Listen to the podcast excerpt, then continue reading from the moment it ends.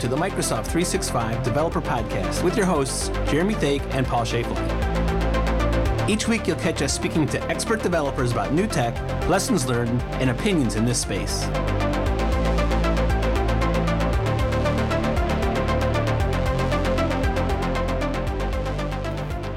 So I'm in Building 31 today, up on the third floor. It's semi-clear skies. We're definitely winter is coming here in Seattle, and I'm with Abram Jackson. So thanks for joining today.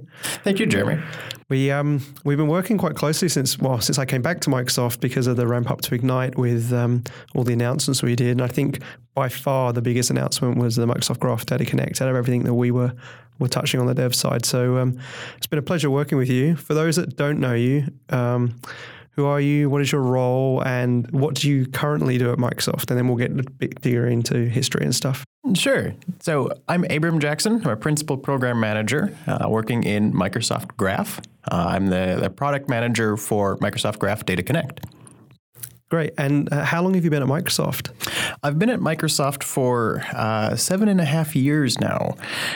So I started, right out of college. Well, as a full-time employee, 7.5 years. Yeah. So actually, while I was in college, I was actually editing developer documentation as a contractor. Wow. Okay. The documentation on Dynamics AX. Yeah. And so the developers would input the comments into the business logic in Dynamics. Yeah. And it was my job to understand their comments based on what they wrote and then their actual X++ code and then figure out what they actually meant and then turn that into some sort of manual or the right style for all of the documentation. Yeah. And how did you get into the AX world? Because that seems really obscure. Yeah, sure. So I went to college in North Dakota. That's where I was born and went to college. And Microsoft actually has a very large office in North Dakota. It originally came out of an acquisition of Great Plains Software, right, which became Dynamics GP. And a lot of the Dynamics development happens in the Fargo office. It's actually, I think, Microsoft's second largest satellite campus, working largely on Dynamics. And so it was pretty easy to get started working there while I was in college, not making very much money, but getting my foot in the door at the company. Exposure. Yeah. And so tell me, is Fargo like the film and the TV show, or is that just totally dramatized? Well, it is absolutely like the film. Really? Yeah. Like the duck stamp competition, yeah. That we talked about. That was absolutely a big thing.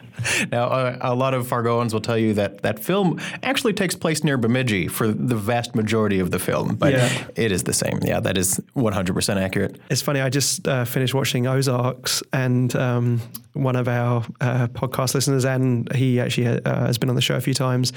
He lives around that area, but he said it wasn't actually filmed anywhere near Ozarks. It was actually filmed in a completely different state. Yeah. So, but he said there's accurate portrayals of the culture of where they are, but it's just not filmed specifically where the title of the TV show is stated. But Fargo was right. That was filmed there. And oh, yeah. So the initial scene takes place in Fargo. And then it moves over into Minnesota, I understand. Yeah. No, I need to rewatch that film because it is a great film. It is classic. Absolutely. Yeah. And so how did you get into tech? So you got to college in that side. Yeah.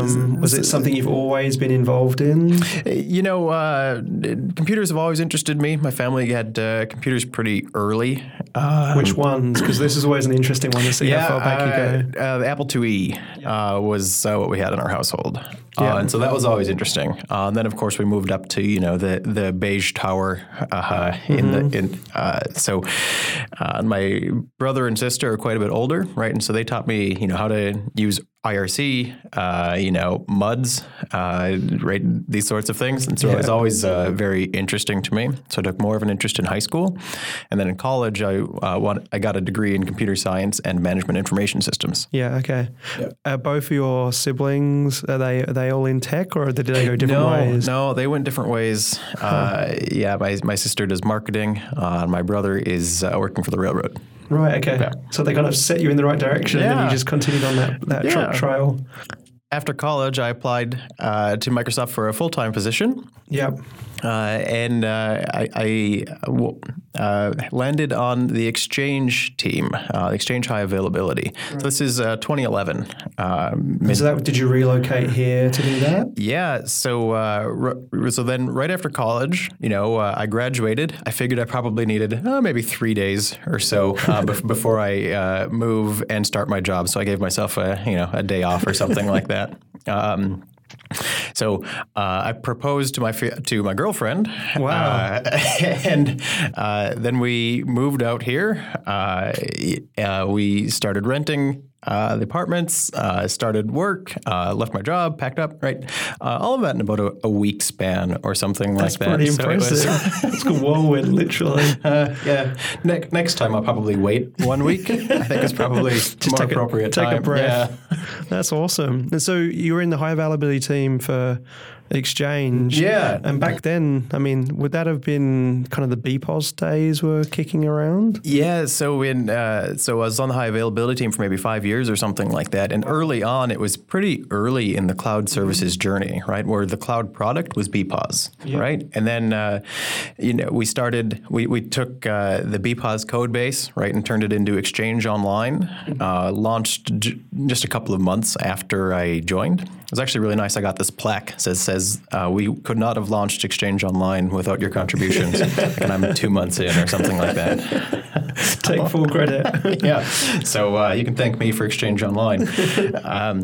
Yeah, and then Exchange Server 2013, Exchange Server 2016. I was still working on the high availability team. So your favorite features there, you'll see blog posts from me about managed availability, if you're familiar with that stuff. I also worked quite a bit on site resilience and business continuity and meeting the audits and developing features. Running the world's largest instance of cloud software or on-prem software is what I like to say, right? So we took the same boxed product that you can get or by download, and built the management capabilities on it to make transform it into like a cloud native operation. And I think a lot of the learnings there were then taken into how SharePoint did the same thing and Skype for Business with Link did the same thing that's now evolved in Teams. So that was a cool place to be for sure in the company. Yeah. Exchange and our leadership likes to take a lot of credit for everything from the success of PowerShell to the success of Active Directory to the success of online services at Microsoft. There's definitely a lot of gravity here. And when Yina was offering me a role in the Graph team and she'd just been reorged into Exchange, I was like, yeah, okay, this is a really good place to land coming back into Microsoft. Yeah. And of course, the people that were working on Exchange, right, are no longer really the Exchange team, right? Now it's Office 365 and the core systems behind that. Yeah. Right. So it's a really good place to be. And so from the high availability team, so we accomplished a lot of stuff there. And then we were looking for a program manager to help with analytics scenarios. Mm-hmm. And so, my my grand manager, moved me over into working on analytics. Yeah. And, that's where I've been now for the last few years. And so this evolution of analytics, I mean, we're now publicly with Microsoft Graph Data Connect, is stuff you worked on internally for products that Microsoft shipped that now we're kind of exposing for customers directly, right? Yeah. Yeah, a lot of the idea, and even very early on when we were building these analytics products, we're always thinking about, hey, we can build really incredible products ourselves, right, and provide great out-of-the-box experience for our customers. However, we're not going to be able to build all intelligent or analytics applications, right? Mm-hmm. At some point, we're going to need to open this up so that our customers can build their own analytics. And yeah, it's like the whole one size fits for all. Every company is looking at their analytics a little bit differently. Yeah. And so I'm betting you were hearing a lot of kind of, can we have this feature and that feature? And you're like, this is going to turn into Frankenstein product if we're not careful. Yeah, you know, it's been pretty interesting, right? So Office 365 has lots of different styles and kinds of analytics, right? And so there's analytics that we need to do to, understand and then build features, you know, that turn into things like, adaptive cards and the ones that come out of the box for adaptive cards. And then there's helping users with their personal analytics, like MyAnalytics, right, is a really valuable solution for knowledge workers. It's sometimes depressing to be told how many hours you spend in meetings. My numbers don't always look good, but that is my fault. It's not because I don't know them or what I'm doing. I just need to do better. And then, of course, there's scenarios for organizations like usage reporting and workplace analytics, which helps organizations, you know, immediately get huge value out of understanding their organization and transforming their culture, right? And so these are very different classes of analytics types, right, between individual users or just understanding or across an entire organization. Yeah. So pretty early on, we struggled with having lots of systems and pipelines, all because they're doing different things, sort of working in different ways. Mm-hmm. And so we've tried a lot of things, basically, is what I'm getting to. And so, you know, we can't do all of these externally, or it's... It was way too complicated for anybody to build on yet, right? And I guess, you know, there's probably a big assumption that, well, surely, Abram, you just have access to all the underlying databases and you can just, you know, do a big join and point Power BI about it and, you know, Bob's your uncle. But yeah, I guess the reality is that's not the case for all manner of reasons.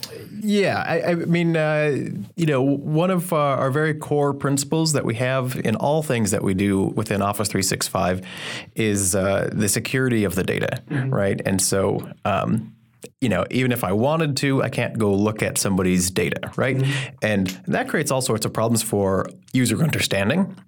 How do you do user understanding and feature development when you can't go look at anybody's data, right? So that is one tough problem. The other tough problem is just the scale that we're talking about, right? In the last quarterly earnings, we just talked 155 million active users, yeah. right? And they all get even only in Exchange, they all get 100 gigabyte mailboxes, right? So we're talking about a phenomenal quantity of data. Yeah. And it gets beyond the big data system where you can probably fit it on a larger laptop, right? Sometimes people call that a big data system, right? I mean, there's I have lost track of our server count, but you know, we have a lot of stuff going on that we want to be able to do analytics on. Yeah. So the way that this evolved into Microsoft Graph Data Connect, I mean, like I said, we always wanted, you know, customers to be able to do this analytics. And so we took we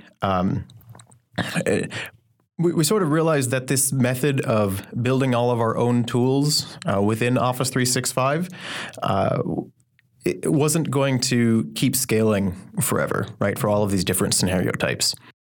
So we pivoted a little bit to, instead of trying to build our own systems and our own tools, is looking around the company for who else is building developer tools. And of course, that is Azure, right? Yeah. It's becoming very evident that it was becoming silly to rebuild functionality when Azure is, that's their core purpose, right? Is helping folks, you know, run these tools and systems. Especially with Azure's huge focus on big data and analytics and artificial intelligence and indexing, where they've been really making huge strides in those areas. So we wanted to take the data that we have in Office 365 and get it over to Azure so that the Azure tooling system can work on it. And so are there, I mean, we always talk about this first-party, third-party approach, but are there first-party Microsoft products that are consuming this technology stack in the same way? Absolutely. They probably the clearest example is the Workplace Analytics product. Yeah. Where it is getting data from, you know, all of the users in an organization, all of the licensed users, and it is processing that data, you know, So it's getting data in the same way. It's being managed in the same way. And it's using those results to make an application in the same way. Yeah. And of course, the big difference there is that Microsoft is running it. And so it's going to be a little bit different just in the setup, right? So they don't necessarily use the same toggles and things like that. Those are the sorts of the differences. So we're taking that idea and all of those systems and processes and the technology underlying Workplace Analytics, as well as other products, and making it available, pivoting it just slightly so that it works for customers. And so some of the example scenarios, like I'll throw one out there that I use on a weekly basis. We've talked about MyAnalytics and the digest email that drops every week. And sometimes it's good and sometimes it's bad for me.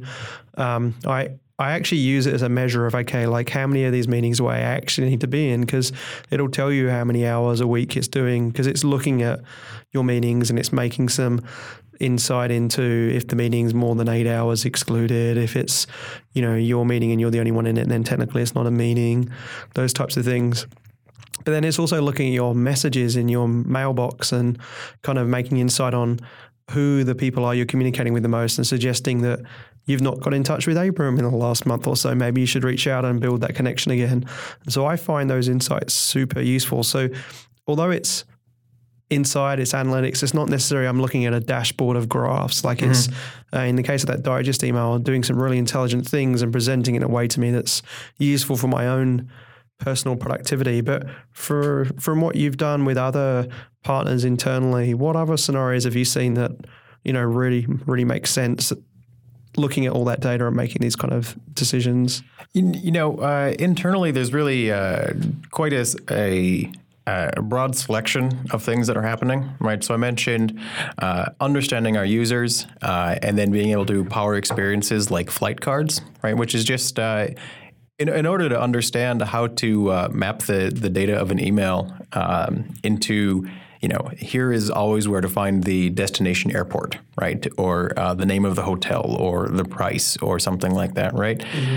You need to be able to look at a lot of that content.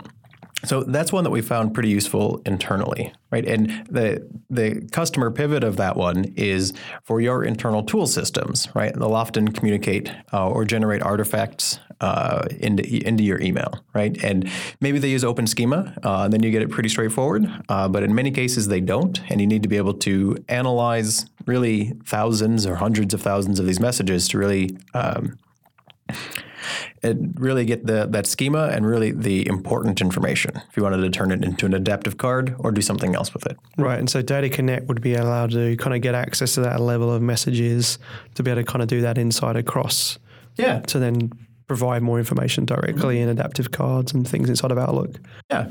Another scenario that we see come up pretty often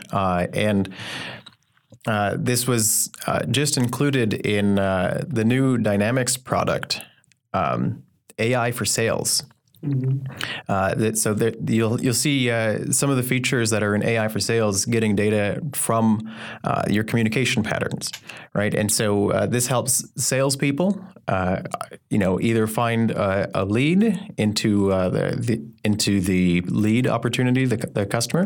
You'll also see sales managers being able to understand not just all of the conversations that salespeople have entered in manually, but automatically analyzed, and then pull all of that into a dashboard for sales opportunities that are likely to close or not likely to close, and being able to see that with the size and joined with the CRM data to really provide a great experience for that sales manager. Right.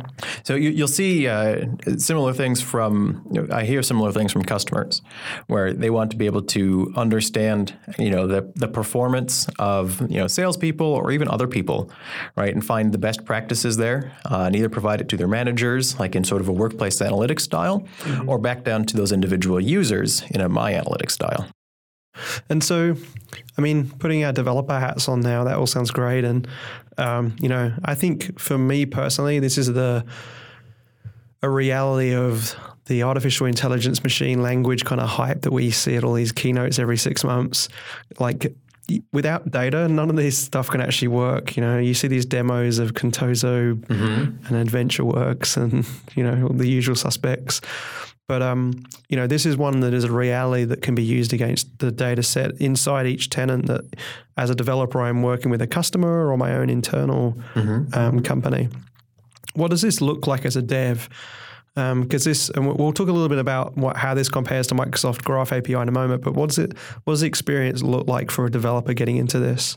You're absolutely right that the challenge with artificial intelligence and machine learning right now is having data to work with, right? And then often the cleaned data to work with is often a real problem, right? There's no shortage of incredible problems that can be solved with the current generation of compute and deep neural nets, but really it's always a struggle to find the data. So this is something that we want to make as easy as possible. So back to your question, the developer experience, we want to make this as easy for the developer as possible. And so specifically, a developer can use Azure Data Factory. And Azure Data Factory is a really incredible tool for consuming data, moving it around to the right places, kicking off processing on that data. It's really a data workflow management system, and it's wonderful for doing this with huge amounts of data. And so you as a developer can basically click on Office 365 within the Data Factory portal. There's a little bit of other configuration and click go, right? So that's our data discovery and go get the data flow, right? And now that you, there's some more pieces in this around the security and the governance and everything like that we can talk about. But your job as a developer, right, is really straightforward in terms of getting the data.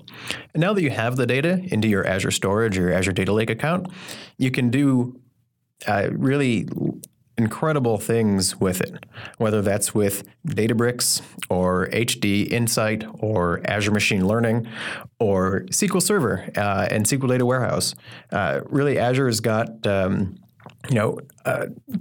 types of resources that are available for you, however you prefer to work for whatever kind of scenario that you're familiar with, all the way up to creating dashboards and things like Power BI, all the way down to running deep neural nets with Spark. And so, for me coming into this, SharePoint developer for a long, long time, .NET developer for a long, long time before that, and Data Factory and Databricks were like two terms that even when I was in Azure Marketing, working in Azure Functions App Service, I was like, I have never heard of these things before. But in using them, they're very straightforward. And as you say, like, Azure are building dev tools, and these are just two tools that are, perfect for this role of getting the data from one place to putting it into another place, and then using something like Databricks to run some machine learning rules over the top to provide insight that then your application can use. Yeah. I think the best way to explain it would be like the Ignite demo that was built, which we have a full lab that you can kind of build this yourself. Do you want to just explain that and put into the context of like how the Data Factory and Databricks come into that overall scenario? Yeah. So the demo that Jeremy's talking about, this is it goes back to that warm lead sort of scenario. And you'll find this in the training lab. So the scenario here is you're a salesperson. You've got a lead opportunity with some customer for whatever you're trying to sell, and you're looking for somebody in your company that already knows somebody at the customer, right? And so right now, you can sort of ask around or post on your message board or something like that, right? But we have all of that communication data in your tenant, right? And Office 365's got all of those, whether it's by chat or email or a phone call. And so the idea is to build a communication graph for the people in your company and the people in your customer's company. So Data Factory is sort of the first stage here, right? So the first step is to take the data in Office 365 in a very bulk, thousands or millions of records sorts of way and get them into your Azure storage.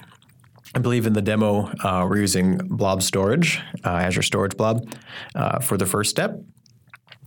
And then it's Then we get into the Azure side of the compute. And so now we need to take this data and we need to transform it into a format that we can easily query and display. Right. So there's multiple approaches you can take with this. In the training lab, we use Data Lake Analytics to rewrite the data and then read it off with a web service VM. Right. So we took sort of the very simplest approach. Right. We've also done demos of a much more complicated approach, which uses a Databricks cluster and a Python script within there to do much more complicated understanding of those relationships, and then write them into Cosmos DB and then use a Gremlin graph query API so that you can actually see that graph of those communications and traverse through it in order to, you know, find the best path to somebody that knows the customer. Yeah, and when it was putting it into the blobs, essentially it was a JSON kind of collection of the return messages in that instance from mail across multiple inboxes, mailboxes within the tenant. And so kind of that end-to-end scenario, you could build that against the graph, but you're going to significantly hit throttling issues very, very quickly. And, you know, sure, you can use Delta queries to maybe not keep refetching the same messages that were in someone's mailbox yesterday and only get the most recent for each user. But I think this access pattern, it fits this scenario more accurately than kind of going through the graph APIs. Is there anything you want to add there to based on that? Like what other things you're seeing? Like is there like a quick sentence you can say why you would do this rather than smash the graph API directly? Yeah, I mean, really any time that you need, you know, if you're thinking about hundreds of thousands or even hundreds of millions of objects that you need, you're going to have a pretty difficult time using the very transactional, real-time, get a data in it, part of the graph APIs. Mm-hmm. So we see customer scenarios primarily in three big spaces, right? There's analytics, which is analyzing these communication patterns. In indexing, which is either creating a searchable index, but often much more complicated than that. We see scenarios like building a bot based on your help desk communications to provide a first level of help desk support. So you can create some knowledge understanding system. And then artificial intelligence, right? So artificial intelligence, particularly deep neural nets, need millions of records in order to be effective. And so anything that is AI-based, whether that turns into a conversation with a bot or whether it turns into some sort of classification system, you know, to understand the knowledge or whatever it is. So we see the indexing, artificial intelligence, and analytics scenarios are really what we're going after. And you mentioned earlier on this concern of kind of like compliance and data privacy and security being really, really important. I think the other benefit of kind of going down this route of Data Connect is that administrators can be in control of that developer that goes into Data Factory and picks his connection to connect the data, hence Data Connect, can do that at a very fine-grained level. Do you want to explain a little bit about what that means as an administrator, kind of giving the keys to a developer on what they have to access? Yeah, well, what we see, our customers that are trying to do these analytics and artificial intelligence and indexing scenarios, right, is it's a very difficult sell, right? Because most of a business is intellectual property. All of their trade secrets, right, exist in their communications, whether that's their files or their emails. You know, just about all things that a business does is represented in there, right? And so, from one perspective, the data contained in the customer's Office 365 is, you know, the most sensitive, prized, high value possession that they have, right? And so. That is why, everyone needs to think about governance so often, right? Even if you as a developer hope that you don't have to, I'm sure if you've got a production product, you've been thinking about it anyway, right? So we've added a bunch of capabilities to make this, this large-scale data access and this connection more tenable to administrators. Mm-hmm. So there's a few different aspects of this. There's you as a developer can specify which set of users that you want. And so you don't need to get access to the entire tenant, right? And so this allows a company to just enable this for their sales organization. Or, right? Or eliminate the exec management team or something. Yeah, right. And so installing just for the organization what actually needs it, and then don't include the lawyers' communications in this, right, is sort of the first step. The second step is getting very granular control over which data you're getting. So you don't have to just say all mail. In fact, you can say just sent items. And then even within that, you can specify which columns you need. So if you're trying to create a relationship graph, you probably don't need the content of those messages. Mm-hmm. And so you can exclude that content or really just get it down to just the three properties that you actually need.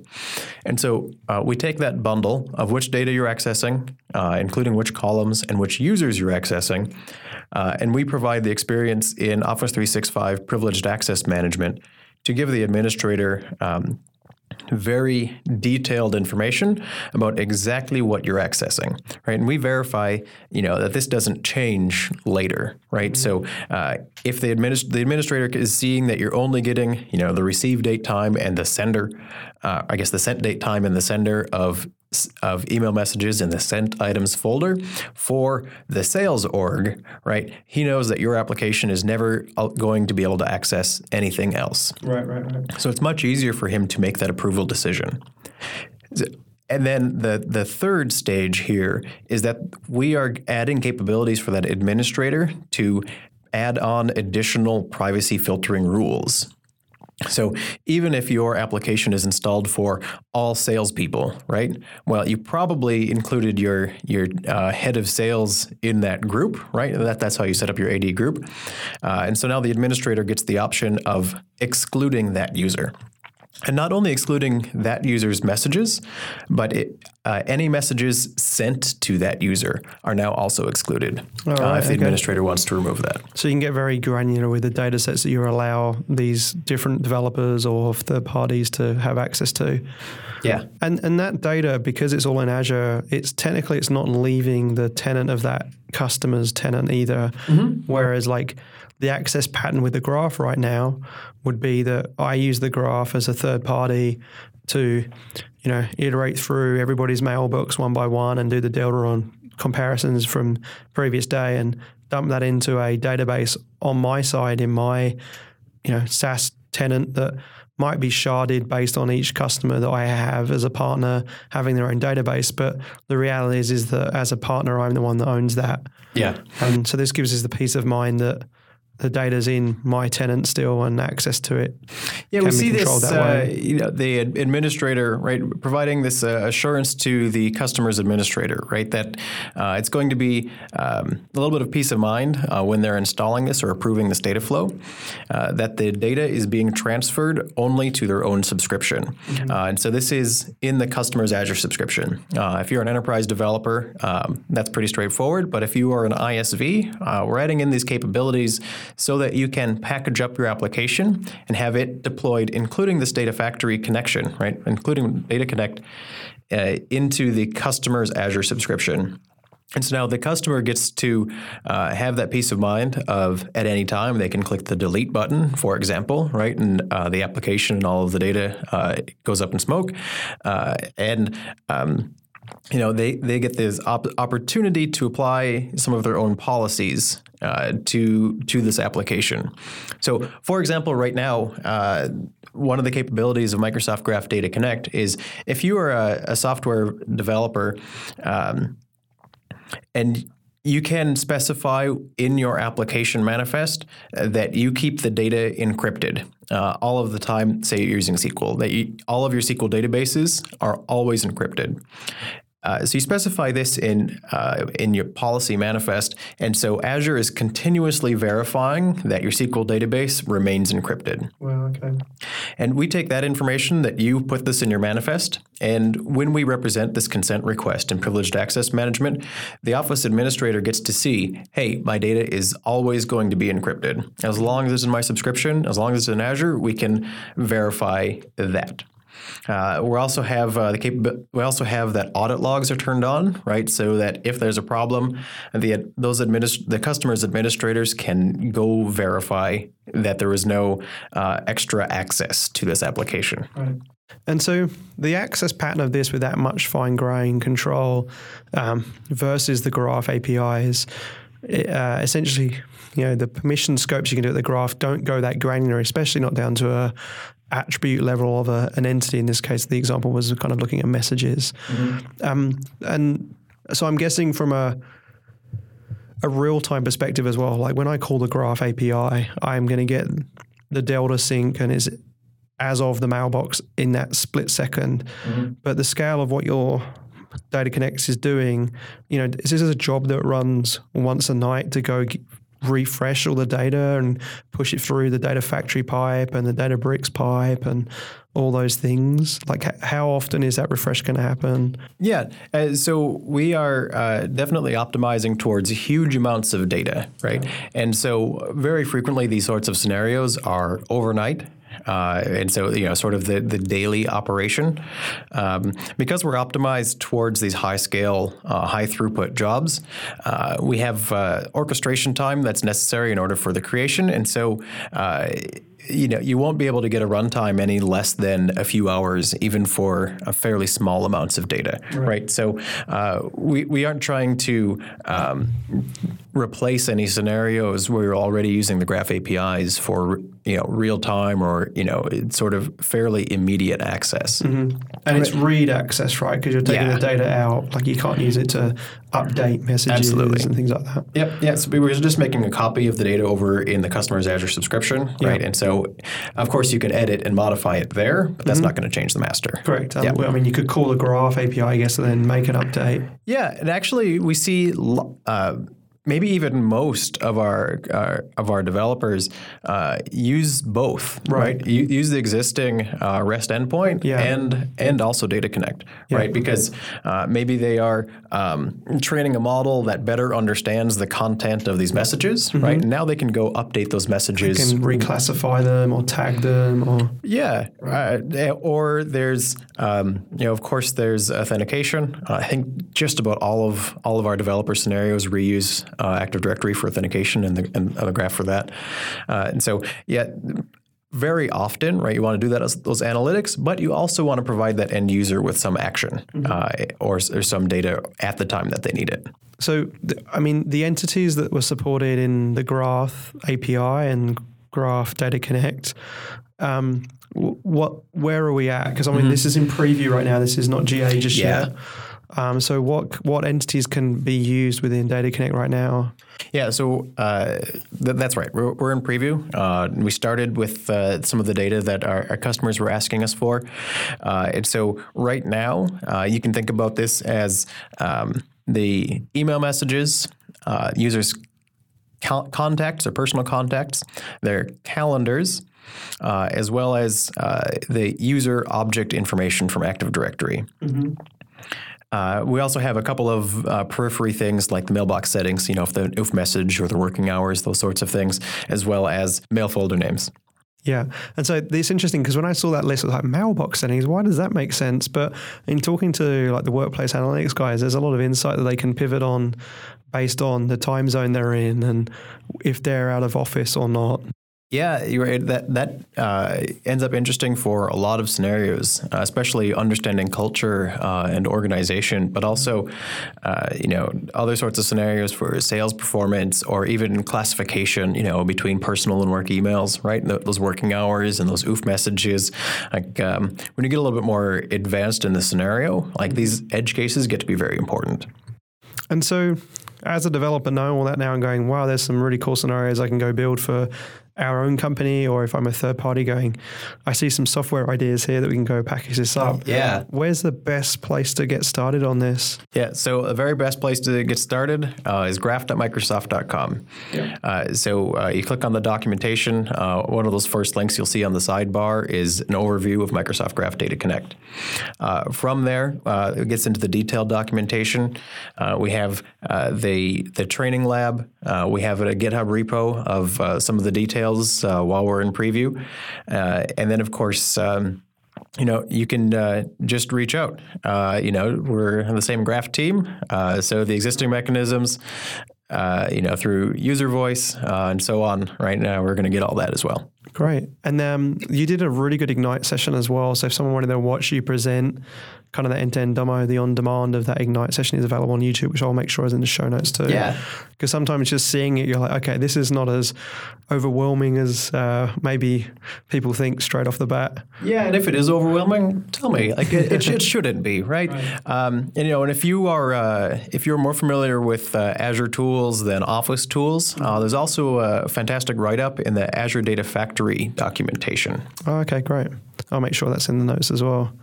And so through user voice and Stack Overflow with questions, I guess, and we've got some good news on user voice coming as well for the graph stuff, which is great. It's going to make it so wonderful. Much easier for us to manage all the feature requests internally, all the different PMs. How can people follow you externally? Are you a blogger or a Twitterer? I use Twitter. So I'm at @abrakjamson, ABRAKJAMSON. You can also find me on LinkedIn. I've got a more professional sounding name on LinkedIn. I'm just Abram Jackson, program manager at Microsoft. Yeah. Okay. Excellent. Well, I'll make sure all that's in the show notes so people can follow along. My own personal experience at Ignite was there was a lot of friends that have been in this space for a long time, really excited about those scenarios. So absolutely. I'm really glad we managed to get in the podcast to talk about this. So big thank you. Thank you. And for taking up your lunch hour on a Friday. So hey. Thank you. Yeah. And we'll definitely get you back on the show, probably post-build, I guess, to see what other new things we've announced around Data Connect.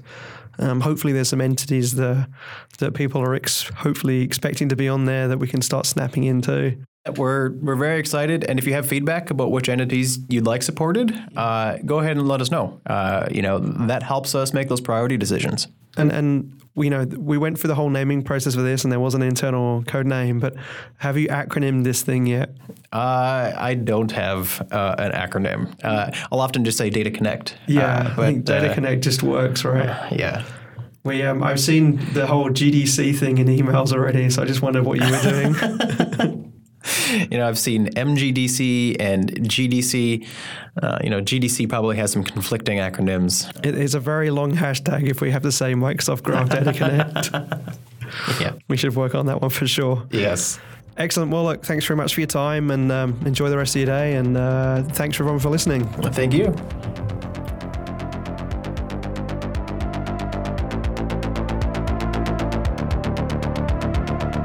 For listening to the Microsoft 365 Developer Podcast. Please follow us on Twitter at M365DevPodcast and check out our show notes at www.m365devpodcast.com. To help us spread the word, we'd really appreciate it if you could retweet our episode tweets and give us a review on iTunes.